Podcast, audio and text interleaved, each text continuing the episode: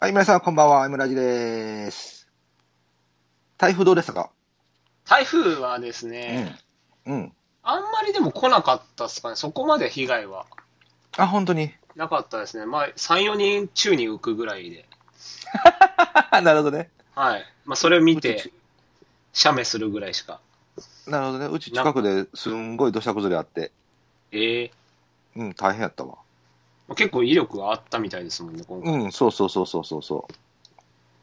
そんな台風の中でなんか、ネタはありますかネタですか、台風ですかいや、別に台風じゃなくても。台風じゃなくても、うーん、うんあの、なんだっけ、君がなんとかの映画の、ああれそうだそうだ、それあんじゃん。うん、あ、そう、拓也さん。 はいはい。そうだそうだ、拓也さん。うん、はい。あの、編集点作ったみたいな時に笑わないでください。そうやな、そうやな。はいはいやめてください。それやると編集点作んなくなっちゃうんで。たけさん笑わないでくださいね。僕がちゃんと。はい。僕はがい、編集してるんで。そうね。はい。ちゃんと編集点作ってるんですよ。 まあ、明らかに今編集で作ったよなと思って。あなた笑っちゃうと、そうね。 編集点作れなくなっちゃうのよ。ははい。い。えっと、君の名は見てきましたよ。ほうほうほう。どうでしたか、はえっ、とね、まあ、全体としてはすごい面白かった。ほこういうとなんか、ちょっとトゲがあるんですけど、う。うん、うん。でも、ちょっと泣きかけましたもんね。軽いあらすじを言ってさ。彼あらすじは、なんど、どこまで言ってるのかわかんないですけど、高校生の男の子と、うん。高校生の女の子が全然違う場所に住んでるんですけど、うん。その子の二人の人生が、人生がっていうか、普通に日々過ごしてるんですけど、うん。突然なんか何かをきっかけに、うん。パッて入れ替わっちゃうんですよ、二、人が。なるほど、なるほど。ほうほうほうほで、戻っ、すぐ戻ったりもしちゃうんですよ。う。うん、うん。一、日経つともう戻ってたりとか。うん、うん、うん、うんうん。それを定期的に繰り返してうん。るうちに二人が惹かれ合うみたいな。ああ、なるほどな。そういう話なんですよ。互いに会えないんですよ、だから。なるほどね。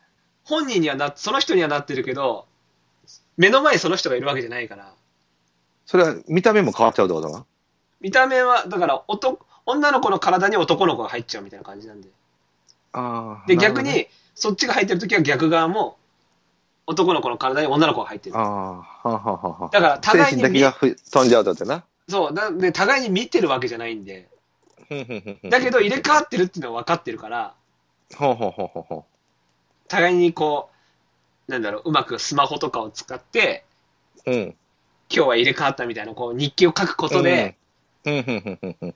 互いにこう教え合うみたいな近いんだけど近くないみたいな感じうん、うん、うんうんうんうん。のちょっと恋愛ありきまあ人付き合いありきみたいなのストーリーだよね。ストーリーでそれがもうだいぶ工業、工業、えし工業収入か。もう100億とかへえ。あの結構あの、うん。ストーリーもそうなんですけどまあ、うんいいと思うんですけど、うんあのもう映像と音楽うん。特に映像うん。もう映画館で見たらやっぱりあアニメってここまで来たんだみたいなここんなに綺麗かみたいななるほど。ほー思い出のマーニーの時も相当綺麗だなと思ったんですけど、僕。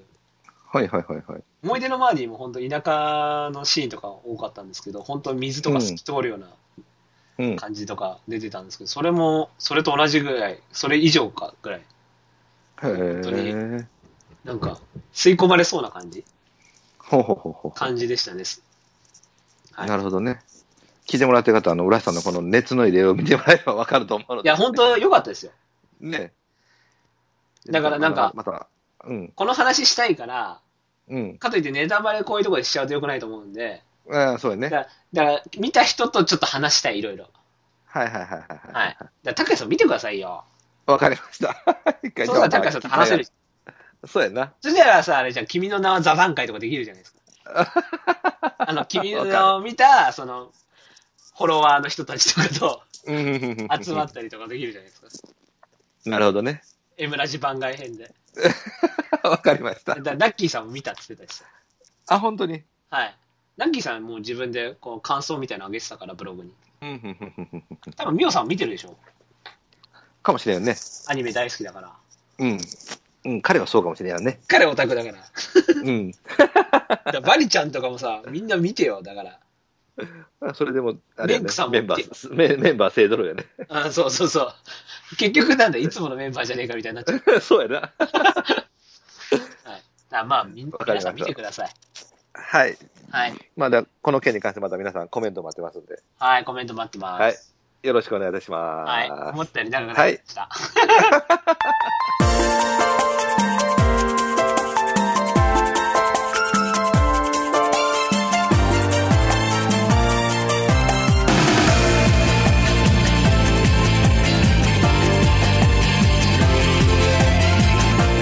まとまり系系バスロン M ラジ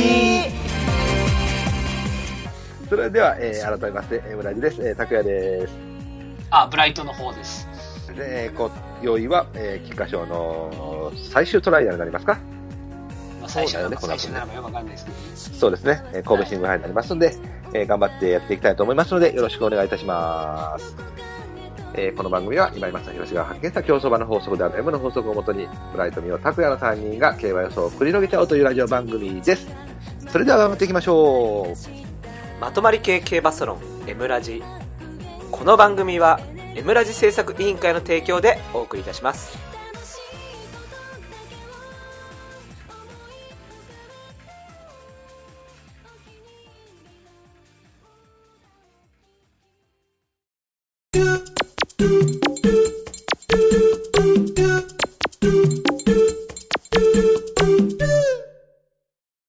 予想コーナ予想コーナーだーイエーイチキショーはい、第64回神戸新聞杯になります。阪神競馬場で行われます2400メートルのレースとなっております。2400になってからは何年目になりますかもう結構なりますか今年10じゃないですか、10年目で。おおなるほどね。じゃあドリパスの時からですかあ、違う。ドリジドリャパン。スはだって中京やもんな。ドリジャーの時か。はい。なるほど、なるほど。あ、そうか。あの時阪神回収なのか。 2007です。そうですね。あ10年目です、今年。はいはいはいはいはい。 10回目。そうですね。よし。それでは、えー、想定の人気の方行きましょうか。皆さんお願いします。僕かい えっと、一番人気、里のダイヤモンド。はいよ。 1.6倍。うわ、そこまで売れてるんやな。エアスピネル3.4倍。うん。ナムラシング8.1倍。うん。レッドエールディスト10.3倍。うん。ミッキーロケットが14.9倍と。うん、なるほどね。以下、イモータル21.4、カフジ23と続いていきますけども。はい、わかりました。ありがとうございました。じゃあ、それでは、とりあえず本命行きましょうか。打ちましょはい、よろしいですか。う。はい、いいですよ。はい、じゃあ、お互い本命出ましたので、発表したいと思います。せーの、ドーンはい、では、村井さんの本命が、里のダイヤモンドになっております。拓也の方の本命がですね、えー現在8番人気ですか、7番人気ですか、カフジプリンスというふうになっております。それでは、里のダイヤモンド行きましょう。はい。えっ、と、ディープインパクトにオーペン。うん。まあ、団地比ですけどもね。そうですね。まあ、まとまってて、高次元でまとまってて、うん、まあ、単純に強い馬だと思いますね。あのーそうですね。キサラギ賞を勝った馬、小頭数キサラギ賞を勝った馬が、皐月賞すごい相性悪いんですけど、うん。あそこ一番人気支持されて、うん、早め勝ちに出て、最後、す差しに回った2頭に負けちゃいましたけど、うん。あそこもまあきっちり3キープしましたし、逆にダービー、自分はもう勝勝つかなと思ってたんですけども、うん。マカヒキの強襲にやられちゃったって感じなんで、そうですね。はい、でもマカヒキと0秒 1?0 秒 0? もうほとん0秒0どかな話し出しでしたし、まあこの世代では、本当、まあ、D マジェスティとかも含めて3強って感じですよね。もうんうん。なので、うん。で、ダービーと、ダービーがすごい相性いいんですけども、うん。まあ、ダービー連帯して当日一番人気だったのは、まあ、ほぼ来てるんですよ。そうですね。 あの、リアルスティールだけですね。2着。うんあ。と全部1なんで、うん。ぐらいな。まあそうだね、問題ないよね。うん、問題ないと僕思う。も、あの、うん。僕もこれ対抗です。そう、だから、もうあとはなんか1頭決めて対抗に落とすぐらいしかそうですない,、ね。ないと思う。これを切るっていうのはもまあ、無謀やろね。う、だからまあ、どどれか1頭単服で勝負とかだったらわかるんですけど、うん、うん。連軸とかの馬券買うんだったら、まあ、切ることは無理だと思いますけどね。無理だよね。うん。 3連服系とかで切るとかは。うん。はい。まあ僕ももうほぼ同じですね。もうまとまりのプランだと思います。もうこれも非常に先言われた通り、高次元でまとまっていて、まあ、自分より弱い相手にはもう絶対崩れないというタイプだと思います。でもうこの世代ではもう明らかにナンバーワン。まあ僕もナンバーワンで言ってもいいかなと思ってるんだけど、まあ、ポテンシャルだけだらね。をまあ示しているので、まあ、ナンバーワン、ナンバーさん若いじゃないかな。まあ、ダービーからのダウン戦で、まあ、上位馬はもう今回スピネルだけなので、まあ、休み明けで体力を保管して、ストレスの緩和がなされているようであれば、まあ、崩れようがない臨戦であると僕も思います。うん。まあね、先週ね、新ハライトの時にもちょっと話したんですが、一応まあ、皐月賞ダービーがかなりの激戦だったので、まあ、その反動だけには注意しておいた方がいいかなということですね。で、まあ、タイプ的に間隔を空けたら、まあ、ストレスの回復は絶対に間違いなくあると思うんですけど、まあ、体力だけは絶対大丈夫とは一応言い切れないので、まあ、新ハライトは休み明けでプラス14で、しっかり体力も補充してきたので、白旗になっちゃったんですけども、まあ、このまま、まあもう、まあ、できればプラスサイドで出てきてもらえる方が望ましいかなと思います。まあ、あんまりマイナスで減って出てくるとね、一倍台のプレッシャーから体力切れとかっていう可能性も一応ないことはないので、まあまあ、そういう意味で、一応、対抗にはしました。まあ、ほ本命でもいいんですけどね、まあ、一応ちょっと一頭魅力的な馬がいたので、そちらを本命にしたので、ちょっと下げただけですけど、別に評価自体は下げたわけではないので、まあ、軸でいくならこれでいいんじゃないですかね。そう、だからこの馬、あの、S 強くて来てるってわけじゃないんで、うん、そうですね。そう、あの、距離伸びてとかどうだとかっていう馬じゃないと思うんですよね。うん、むしろゆったりしてるから、休み明けも問題ないし、外枠も問題ないし、体力あるし、量あるし、うん、うん。まあ、強いて言えば内枠で激戦とかが嫌だっていう感じですよね。そういうことだよね。 だそういうことだよね。だから、むしろ外枠でよかったよね。そう、だからこの枠ちょうどいいなと思って。うんまあ、そんなにベタ褒めしてる僕なんですけども、一応、本命はカフジプリンスに打ちました。はい。はい、えーまあ、3走前ですね、完結 V ライン。で、2走前ですね、格上げなのに着差を広げてきた内容と、で前走ね、あのまあ、クソ騎乗で、ちょっとリズム崩したかなっていうふうに思ったんですけど、クソ基準もなかなか言いづらいですからね。そうですね。でもラストはね、でもやっぱりなんだかんだ言ってもやっぱりかなりグイグイ感あったんで、あのーもう機種がちょっと下手すぎて負けたんですけども、馬自身は多分現在も絶賛連チャン中であるというふうに僕は見ました。うん。で、そうなると、一応前走で頑張れなかった分、体力はうまく温存したかなというふうに、ちょっといい方にとって、はい。えー温存しながらも気力は保っていると。はい。で、しかも SK の交互のリズムになって、安城もまあドレルドリームバレンチュラにちょっとリズムつけてきたので、まあ、ちょっとこれに期待したという状況になっております。いかがでしょうか。えっ、と、5番手です。ほいほいほいほいほい。これ初重賞になるんで、ハーツくらいなんで、うん、相手が強くなる流れっていうのは全然いいと思うんですよ。うん。で僕が嫌だなと思ったのは、あのー、26続きっていうのと、うん。あと、このまま先行経験がないんですよ。ん新緑4番手ぐらいですか、ね、強いて言えば。うん。でもここ2走13頭だって8番手から競馬してるし、前走9番手なんで、うん。うん。短縮でさらに後ろってなってしまうと、また届かないんじゃないかなっていうのがちょっと怖くて。うん。うん。うんはい。で、あと、前走2600メートル使った馬、どれくらいだと思います成績。それ、神戸新聞杯にってことで、そう、15頭いるんですけど。そんなにいるんや、グレート2600使ってるのって。はい。まあ、札幌か函館か小倉なんですけど。ああ、そうね。え、ほぼ皆無00015です。ああ、本当だよね。 だ、この10年一個もないよね。はい。まあ、有機ソルジャーが4着ぐらいかな、イメージだと。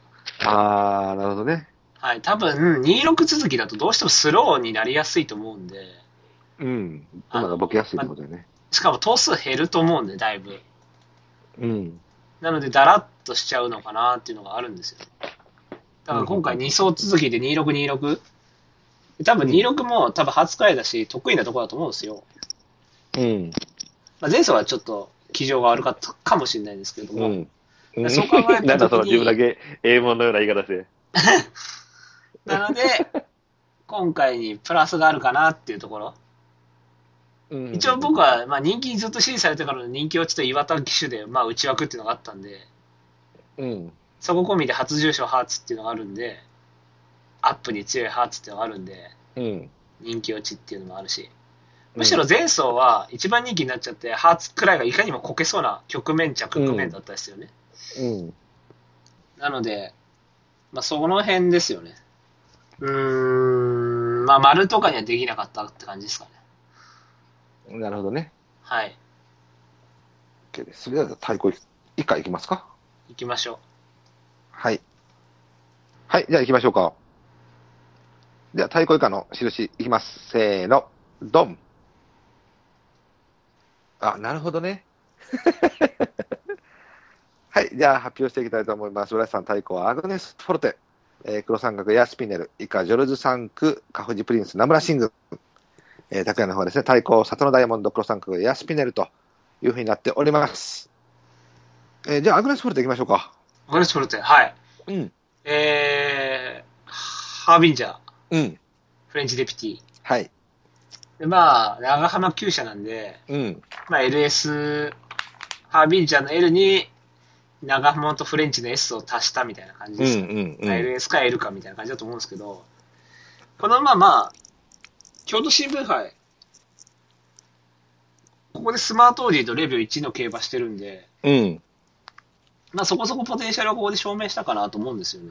うん。で、ダービーなんですけどうも、ん。まあ、ここ激走した後なんで、まあ当然厳しいんですけども、うん。まあ前行って、マイナス8っていう馬体重で、うん。まあ一応、まあ14着って負けちゃったんですけども、うん。まあここはしょうがないのかなって感じですよね。そうですね。で、今回休み明けで、うん。ハビンジャ休み明け、うん。で、外枠うん。入ったので、まあ京都新聞杯ぐらい走ってくれれば、通用しても全然いいと思うんで、うん。これ、想定は逃げで想定してますかいや、番手でいいです。番手でいいですかはい。なるほどな。まあ、逃げが一番いいかもしれないですそうな、僕は、もし、この馬を加えるんであれば逃げやな。でも京都新聞杯番手から来てるし、うん。まあ、本当はダービー後ろから行ってのうん。前行く位置取りっていうのが欲しかったんですけど、うん。うまん。あ休み明けですけど、うんまあ、でもフラットに休み明けでハービンジャーって考えて外枠から揉まれずに番手とかにつけれるんだったらまあ、走れるタイミングよね。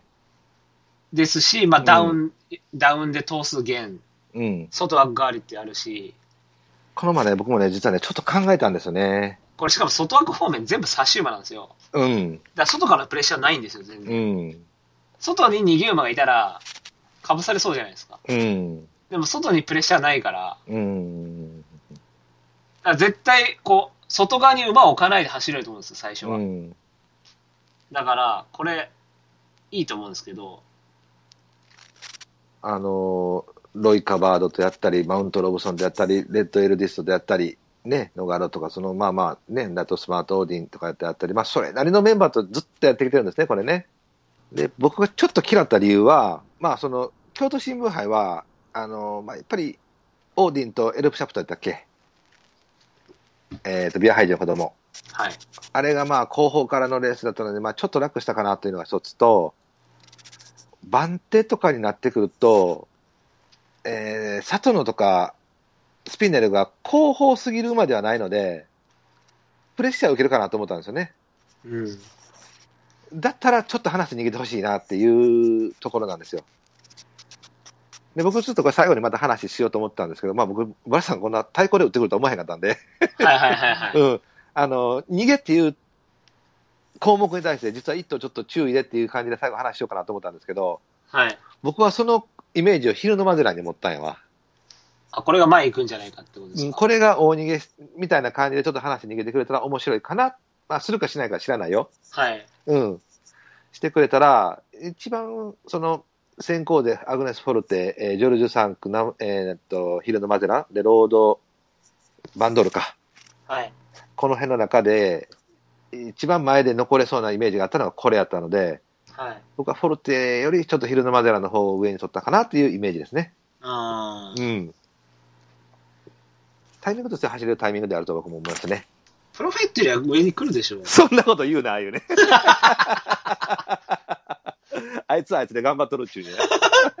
やっぱ関東圏の重症と関西圏の重症はポテン、あの、能力が違うから、やっぱり。まあ、そうなかもしれないよね。あーやっぱ関西圏の重症で連,、うん連帯してるっていうのは、うん。やっぱりマーブルチーフ、チャクラと、うん。そこそこ強いじゃないですか、マーブルチーフもチャクラも。お前見ときよ。絶対俺、プロフェット取ったさかいな。 覚えときよ。 僕はこっちのハービンジャーの方を信用するってことです。まあ、でもそれは、 あの、別に僕も、あの、一応、少し考慮したぐらいなので、全然ありやと思います。えーそれでは、まあ、お互い黒三角休みなりなんで、休みなり行きましょうか。今度はじゃあ僕から行きましょうか。どうぞどうぞ。えーまあ、これね、まあ、里の同様でもうあの弱い相手には崩れないタイプだと思います。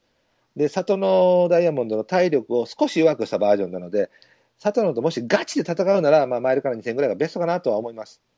で問題は僕はこの馬の立ち位置やと思うんですよね。うん。要は里の任しに行くという一番手ですよね、これがね。そうですね。うん、で、これがそのガチに任しに行くのか、それとも前哨戦らしいレースをするのかっていう、この選択でこの馬の主者が大きく変わると思うんですよ。要はあのローズキングダムみたいな感じで行くのかっていうことですよね。で単純にそうやって戦いに行くんであれば、僕、余分に体力使うことになるので、体力切れ起こすんちゃうかなと思って、何かに間を割られる可能性がこの休み明けでダウンでリフレッシュされてきても十分にあり得るかなと思ったんですよね。ただ、まあ、武豊っていう騎手はもう次走が本番っていうこと分かってると思うんで、そこまでがっつりしに来ないと思うので、4コーナーぐらいであかんかなと思ったら、まあ、多分次と切り替えて、まあ、最悪1着佐藤の2着スピンダルみたいな最悪の結果も一応あるかなっていう想定はしてます。なので、この馬に関しては武豊の選択一つかなっていうふうに僕は見てますけどね。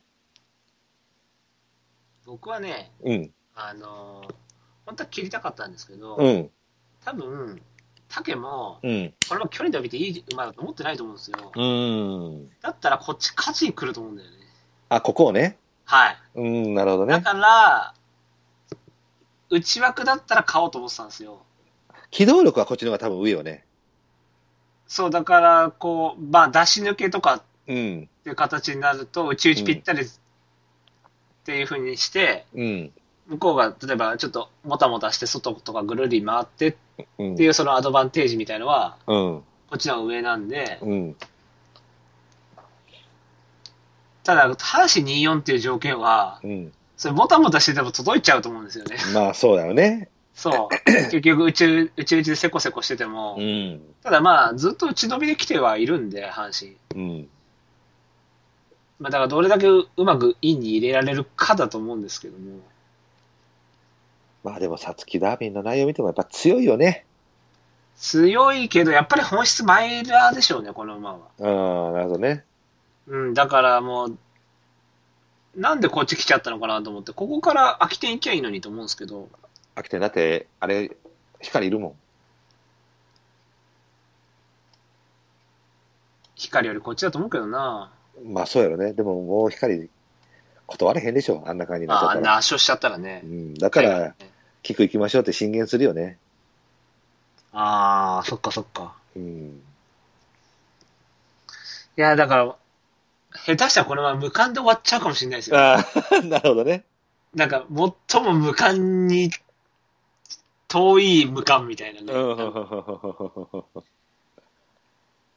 いや、まあ、キクの次どこ使うか分かんないですけど、ん。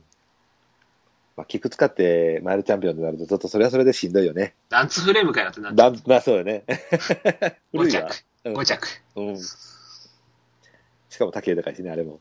そうん。じゃあ、えー、皆さん、あと印打ってます。ジョルジュ・サンク。う。ジョルジュ・サンクはですね、僕このまま一応、一応スミレステークスポテンシャル見せてると思ってるのそうだ、あなたそれ言うさかいな。僕ずっとそれこいつ、このこいつ考えてたんや。どうしようかな、どうしようかなって言って。で、た所詮スミレやしなと思うけど、ブライトさんが、今年のスミレは強かったって言う し、そうやな、そうやって言われてみれば今年ちょだっっとてキースピーさんだブラなッと思うクスピデルし。に一応ちぎったじゃないですか。まあそうだよね。そう。で、しかもこれ短縮なのに、うんある程度速いペース前行って、うん押し切ってるから、うんやっぱこのまま S だと思うんですけど、そうよね。で、白百合とかでスローのところに負けちゃうじゃないですか、やっぱうり。ん、うんそこはブラックスピデルで負けちゃいますよね。うん。で、ラジオ日経は、まあ、ある程度速いペースで前行って、うん得意なところだったと思うんですけども、うん。まあ、馬体もすごい減ってたし、うん。まあ、最後持たずに0秒3差。だかうん。らこの馬別にそんな弱い馬ではないと思うんですけど、うん。で今回と、阪神24っていう条件自体はそんな合うとは思ってないんですよ。うんで。むしろスミレで阪神長距離のところを合うから、うん。変に中途半端に人気したら嫌だなぐらいのこと思ってたんですけど、うん。今回内枠入ったんで、うん。もう本当にこの馬が思い切っていっちゃう。うん。もう S の世界で走らせちゃう。っああ。ていうところで、阪神は一応坂あるし、うん。で東京24とかとはまた別だと思うんですよね。またちょっと。あ、なるほどね。 S の世界で行こうと思えば行けちゃう舞台だと思うんですよね。阪神の方はね。阪神の方が。うんうん、そうだやからねジ。ョルジュが思い切って行っちゃって、これが行ったら、まあ、面白いんじゃないかなと思う。うん。多分、内枠が行くと思うんですよ、みゆきだし。そうだね。なんか、これもそうやな。これは、そうやな。うん。まあ僕もそれを想定してたんだ。だから、どれが行くんかなとか思ってて。で、エアとかが、変な話、もしかしたらちょっと控えたりとか、うん。して、佐藤のとかも控えたりとかしたら、うんうんもう前完全ノーマークじゃないですか。まあそうでしょうね。そうすると、ジョルジュまだ前にいるよみたいな全然あると思うんですよ。うんうんうで、ん。このまま別にラムタラだから、うん。体力とか全くないとかっていうあまわあけでそもうなだい。ね。うんうん。全然24が持たないってわけじゃないと思うんで、そうですね。まあ、ベストは22ぐらいだと思うんですけど、22とか2000ぐらいだと思うんですけど、うん。本当 S の世界で前行っちゃって、うん。あとはラムタラ頼みみたいな感うじで、ん。体力持ってますよみたいなね。うん。阪神24って舞台自体はすごい内枠有利の舞台だし、うん。で先週からずっと打ち伸びなんで、うん。クロコスミアでさえ残れたわけですから、うん。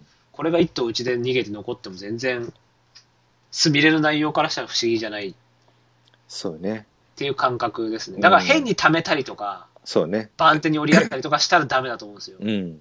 大外とかだったら買ってないんですけどね、外枠とかだったら買ってないんですけど、ちょっとうちはこれ入られちゃったら、うーん、まあ抑えるしかないかみたいな。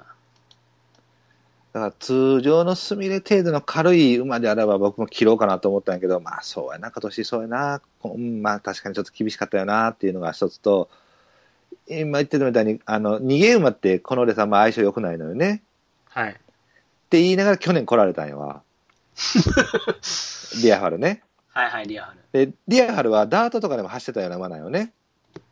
そうですね。要は体力があったタイプよね。だから、ジョルジュ・サンクがじゃあどっち方面やってるとそっち方面の馬なんよね、これ。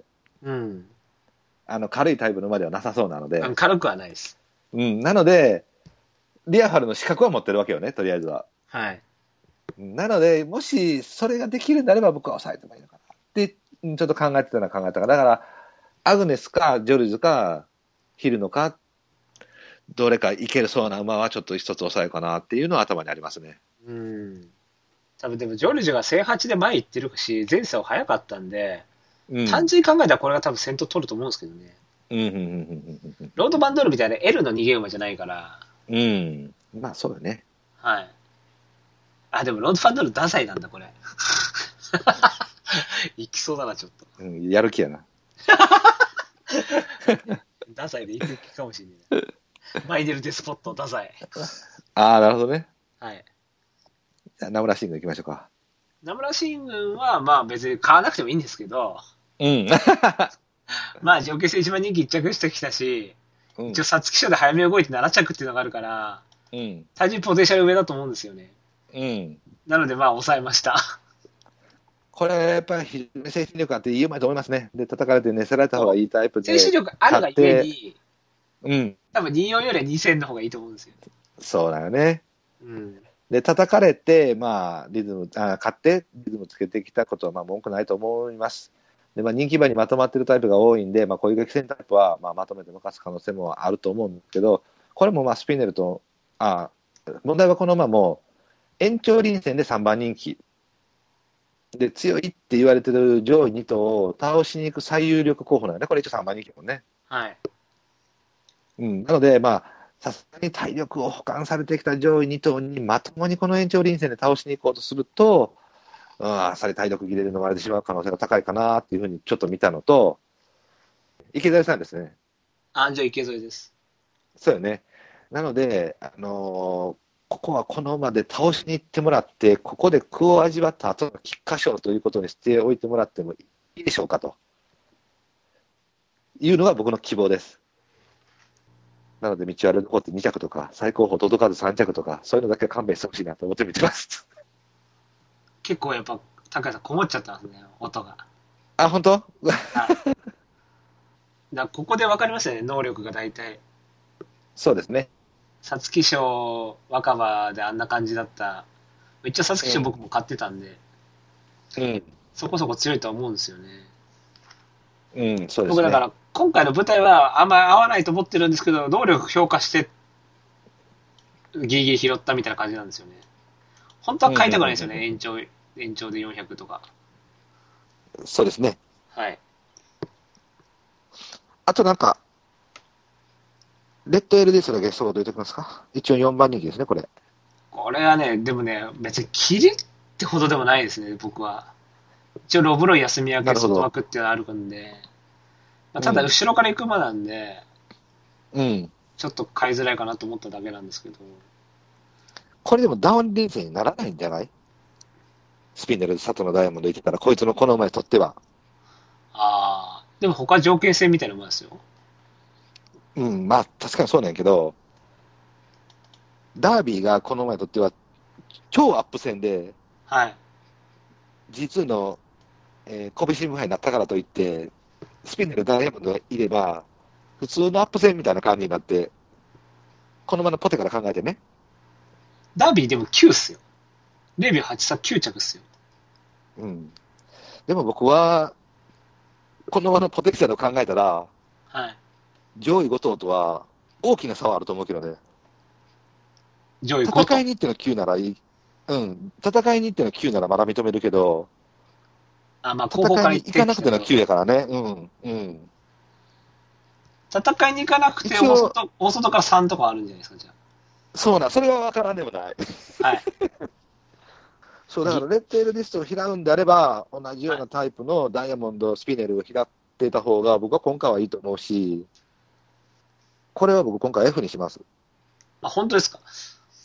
うん、僕、F ミッキーロケットかな。まあ、ミッキーも、うん、F っぽいけどな。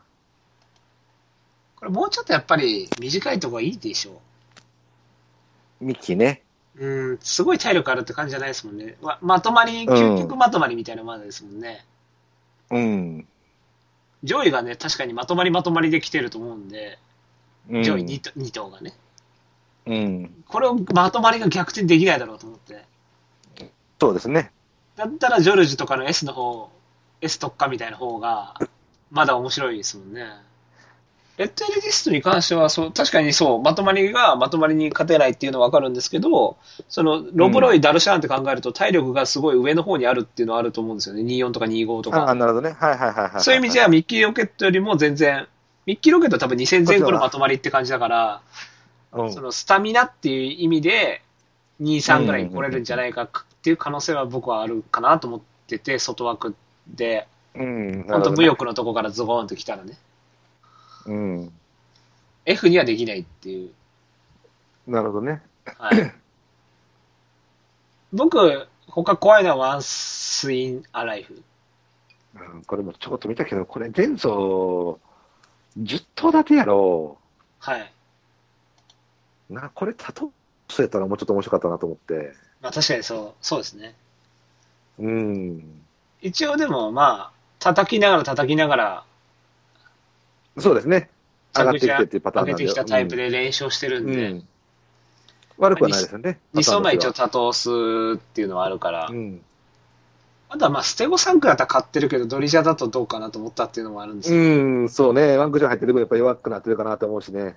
あとマケベリアンでまとまりだから、うん。ここがまあミスプロでまとまってるんで、ガツッとしたもんはちょっと感じなかったから、まあ一桁着順ぐらいには来そうだけどって感じですね。僕も一応、基本的にはもう、あの、上位2頭取っちゃったので、あの、馬券としてはもうほぼほぼ、各自のターンメインで買うつもりでいるんですけど、ちょっと一頭面白いなと思った馬が、先ほどもちょっと名前出せたんですけど、ヒルノマゼランって馬で、 はい。これあの、新馬戦から古武賞までの参戦が、割と頑張ってるんですよね。はいはい。こういうタイプの馬がリズム取り崩す、えーっと取り戻すんであれば、極端な競馬をしてもらえればちょっと面白いかなと思ったので、これこそガツッと逃げてもらえればちょっと面白いかなと思ったので、うん。うん、少しこの馬だけ拾おうかなと思って、はいはいはい。一応ちょっとあの、し印には入れてないですけれども、ちょっと面白いかなって思いました。はい。うん。うん、ただまあ、村さん言ったみたいに、その、前に行く馬3頭、フォルテ、ジョルジュ、ヒルの、まあ、ロードちょっと隠したから今なんとして、まあ、この3頭ちょっとやっぱり面白いなとは僕も思ってます。うん。うん。あとはまあどんだけプレッシャーから外れるかみたいな。そういうことをね、何が一つちゃんとこう、あの、意思を持っていけるかだけやと思うね。はい。うん。まあ、そんなところで、よろしいですかじゃあ、おさらいしましょうか。おさらいしてください。はい、皆さん、本命、サトノダイヤモンド、対抗、アグネス・フォルテ、黒三角、エアスピネル、以下、ジョルジュ三区、カフジプリンス、ナムラシング、えー僕の方がですね、タクヤの方がですね、本命、カフジプリンス、で対抗、サトノダイヤモンド、黒三角、エアスピネルと、まあ、2頭抑えたんで、一応3頭の印だけになりました。ここから結果勝負が出るでしょうか楽しみにしておいてくださいませ。出ます。絶対出ます。そうだね。ダンス・イン・ザ・ダーク・サンクで条件戦から上がってくる馬がいなければ出ます。そうですね。エムラジ未公開ジングルみおさんも関西なのもうバリバリ。 おお大阪です。だかあ、その感じが全く。しない そうミオさん全然しい。ないのよら本当によく言われるんですけど、そういうのは。関西弁のイメージ、ないですそう冷静な感じだから拓也さんは「そうやろほんまや ろなんでやねん違うっちゅうねん」みたいなもうもうやっさんみたいな感じじゃないです かイメージとしては怒るでしかし言わながらな、俺そうは。そう。フォルでしかし、キーボーっていう感じで すのイメージなんですけど、そう、ミオさん冷静だから、なんか、あんまり大別に阪弁っていうイメージが意識してないんですけど、結構、大阪住んでても言われますからね。 君、 君大阪出身かとか言われて。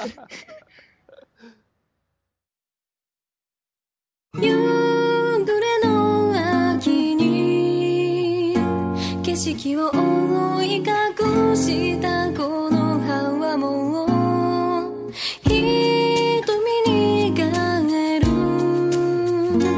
ことのない涙と共に落ちてゆく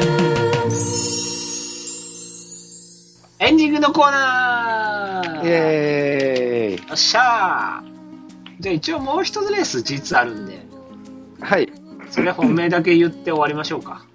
そうですね。高橋さん本命はクリルカイザー。青一緒だ。これはしょうがないですね。しょうがないよね。あんな強い競馬されちゃったら、しょうがないよね。しょうがないですね。対抗はつくば馬を。おー僕ゴールドアクター。そうやな、カードどっちかよね。はい。うん。あと買うんだったら、まあ、内枠入ったから湘南。湘南バッハ、見えすぎ。でも7番人気ですよ。あ、なそんなにしてんのはい。うん。つくばが5番人気です。あ、本当にこれなんか戸崎の戦いに、もう一気に人気やったでしょ、途中。でも多分ね、これ、わかんないですね。これ今予想図なんで、うん。 4とか5とかになっちゃうかもしれないですもんね。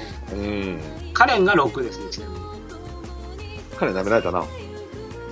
うん、カレンはね、逃げりゃいいと思うんだけど、うん。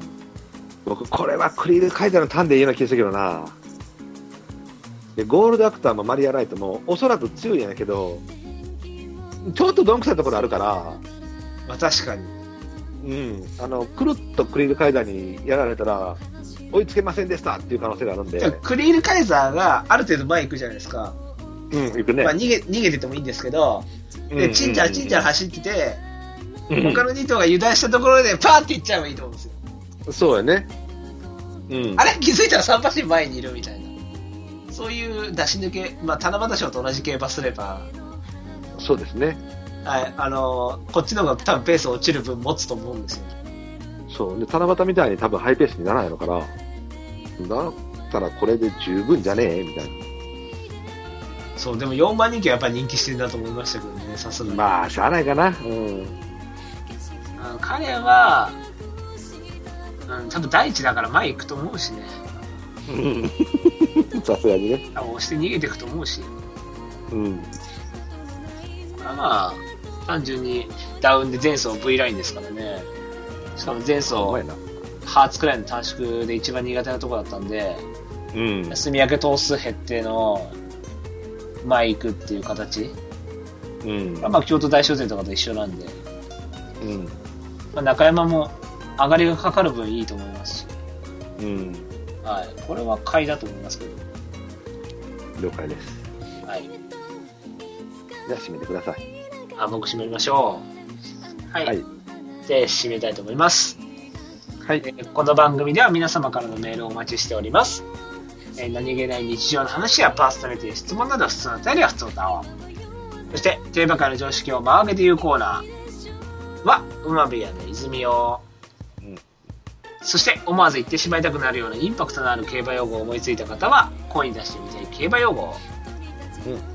そして、競馬界で無駄だと思えるものを思いついた方は、競馬事業仕分けを。こちら最近ちょっとできてないので、はい。さんは、ぜひぜひ送ってください。無駄だと思えるもの、ぜひぜひ教えてください。競馬界においてね。うん。それらはですね、まあ、コーナー名を選んで、それぞれ送ってください。それでは、そろそろお別れといたしましょうか。はい。お相手は、久々に映画館行って、やっぱ大画面はいいなと思ったブライトと、えーと、ちょっと音声悪くて申し訳ないと思っております。拓也でした。ありがとうございました。ロボコップ高谷としてキャラを作ってください。はい、ありがとうございます。最後だけ綺麗。あ、そう。